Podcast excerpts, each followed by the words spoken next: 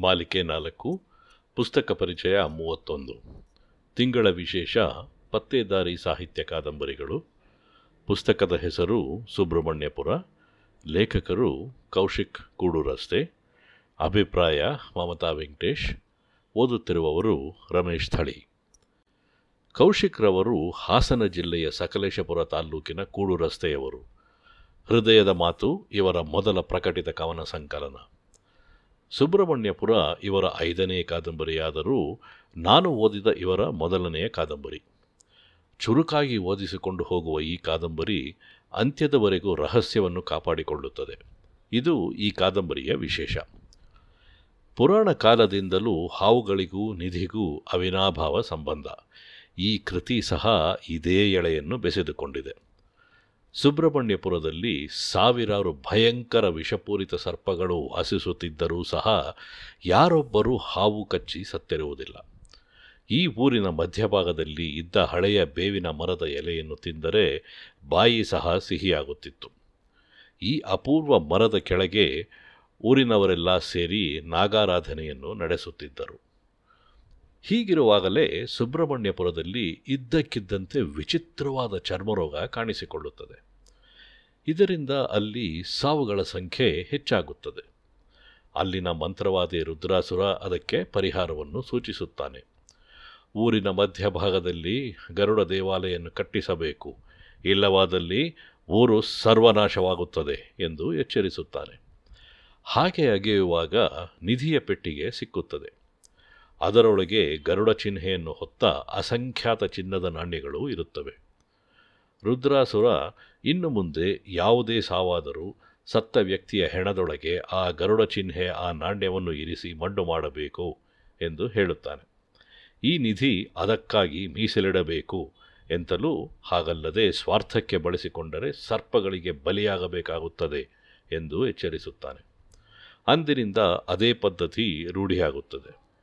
ಹೀಗಿರುವಾಗಲೇ ನಾಗರ ಪಂಚಮಿಯ ರಾತ್ರಿಯಂದೇ ಅದೇ ಊರಿನ ಗಂಗಮ್ಮ ಹಾವು ಕಚ್ಚಿ ಸಾಯುತ್ತಾಳೆ. ಗಂಗಮ್ಮನ ಮಗ ಬಾಂಬೆಯಲ್ಲಿ ಇರುವುದರಿಂದ ಬರುವುದು ತಡವಾಗುತ್ತದೆ ಎಂದು ತಿಳಿದು ಬರುತ್ತದೆ. ಊರಿನಲ್ಲಿ ಹಿರಿಯ ಮನೆತನದ ರಾಮೇಗೌಡ ಗಂಗಮ್ಮನ ಪ್ರಿಯಕರ. ಹಾಗಾಗಿ ರಾಮೇಗೌಡನ ಮಗ ಭಾಸ್ಕರನಿಗೆ ಗಂಗಮ್ಮನ ಮೇಲೆ ತೀರದ ಕೋಪವಿರುತ್ತದೆ.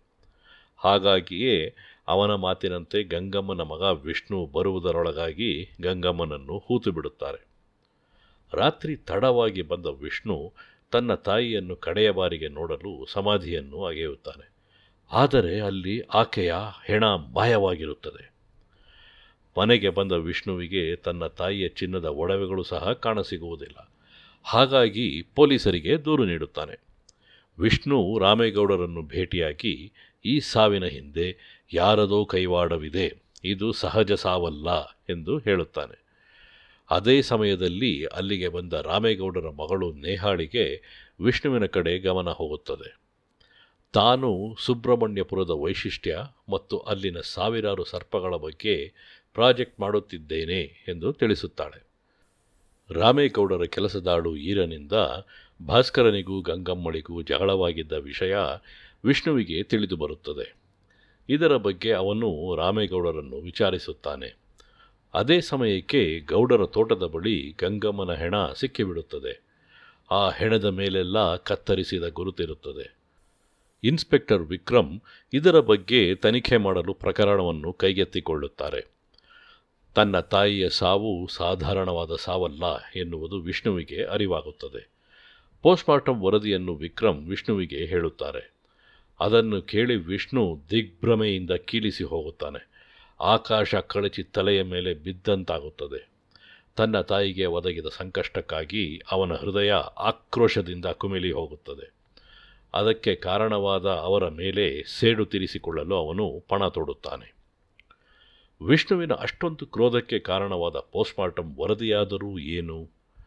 ಅಲ್ಲಿಯವರೆಗೂ ಯಾರನ್ನೂ ಕಚ್ಚದ ಹಾವು ಗಂಗಮ್ಮನನ್ನು ಕಚ್ಚಲು ಕಾರಣವೇನು? ಅವಳ ಚಿನ್ನದ ಒಡವೆಗಳನ್ನು ಕದ್ದವರಾರು. ಗಂಗಮ್ಮನೊಂದಿಗೆ ಮೊದಲಾದ ಸಾವಿನ ಸರಪಳಿ ಅಷ್ಟಕ್ಕೆ ನಿಲ್ಲುತ್ತದೆಯೇ? ಗರುಡ ದೇವಾಲಯದ ಗರ್ಭಗುಡಿಯಲ್ಲಿರುವ ನಿಧಿಗೂ ಗಂಗಮ್ಮನ ಸಾವಿಗೂ ಸಂಬಂಧವೇನು? ನಾಗರ ಪಂಚಮಿಯಂದೇ ಗಂಗಮ್ಮನ ಕೊಲೆಯಾಗಲು ಕಾರಣವೇನು? ಗಂಗಮ್ಮನ ಸಾವಿಗೆ ನಿಜವಾದ ಕಾರಣಕರ್ತರು ಯಾರು? ಸುಬ್ರಹ್ಮಣ್ಯಪುರದ ಸರ್ಪಗಳಿಗೂ ಗರುಡ ದೇವಾಲಯಕ್ಕೂ ಅಲ್ಲಿನ ನಿಧಿಗೂ ಇರುವ ಸಂಬಂಧವೇನು? ಇನ್ಸ್ಪೆಕ್ಟರ್ ವಿಕ್ರಮ್ ಈ ಸಾವಿನ ರಹಸ್ಯವನ್ನು ಭೇದಿಸುವಲ್ಲಿ ಸಫಲರಾಗುತ್ತಾರೆಯೇ ಎಂಬೆಲ್ಲ ಪ್ರಶ್ನೆಗಳ ಪರಿಹಾರಕ್ಕೆ ಈ ಕಾದಂಬರಿಯನ್ನೇ ಓದಬೇಕು. ಕೊಲೆಯ ರಹಸ್ಯವನ್ನು ಚೆನ್ನಾಗಿ ಕಾಯ್ದಿರಿಸಿಕೊಂಡು ಹರಿತವಾಗಿ ಅಂತ್ಯಗೊಳಿಸಿದ್ದಾರೆ. ಇಡೀ ಕಾದಂಬರಿಯ ಕೊನೆಗೊಂದು ಪುಟ್ಟ ರೋಮಾಂಚಕ ತಿರುವು ಕೊಟ್ಟಿದ್ದಾರೆ. ಅದು ಕಾದಂಬರಿಯ ಹೈಲೈಟ್. ಪತ್ತೇದಾರಿ ಕಾದಂಬರಿಗಳನ್ನು ಬರೆಯುವವರು ಅಪರೂಪವಾಗುತ್ತಿರುವ ಈ ಸಮಯದಲ್ಲಿ ಕೌಶಿಕ್ ಹೊಸ ಭರವಸೆಯ ಲೇಖಕರಾಗಿ ಕಾಣುತ್ತಾರೆ. ಇವರ ಇತರ ಕೃತಿಗಳು ಸಹ ವಿಭಿನ್ನ ಕಥಾವಸ್ತುವನ್ನು ಹೊಂದಿರಬಹುದು ಎನ್ನುವ ನಿರೀಕ್ಷೆಯನ್ನು ಹುಟ್ಟುಹಾಕುತ್ತದೆ. ನೀವು ಓದಿ ಆನಂದಿಸಿ, ಧನ್ಯವಾದಗಳು.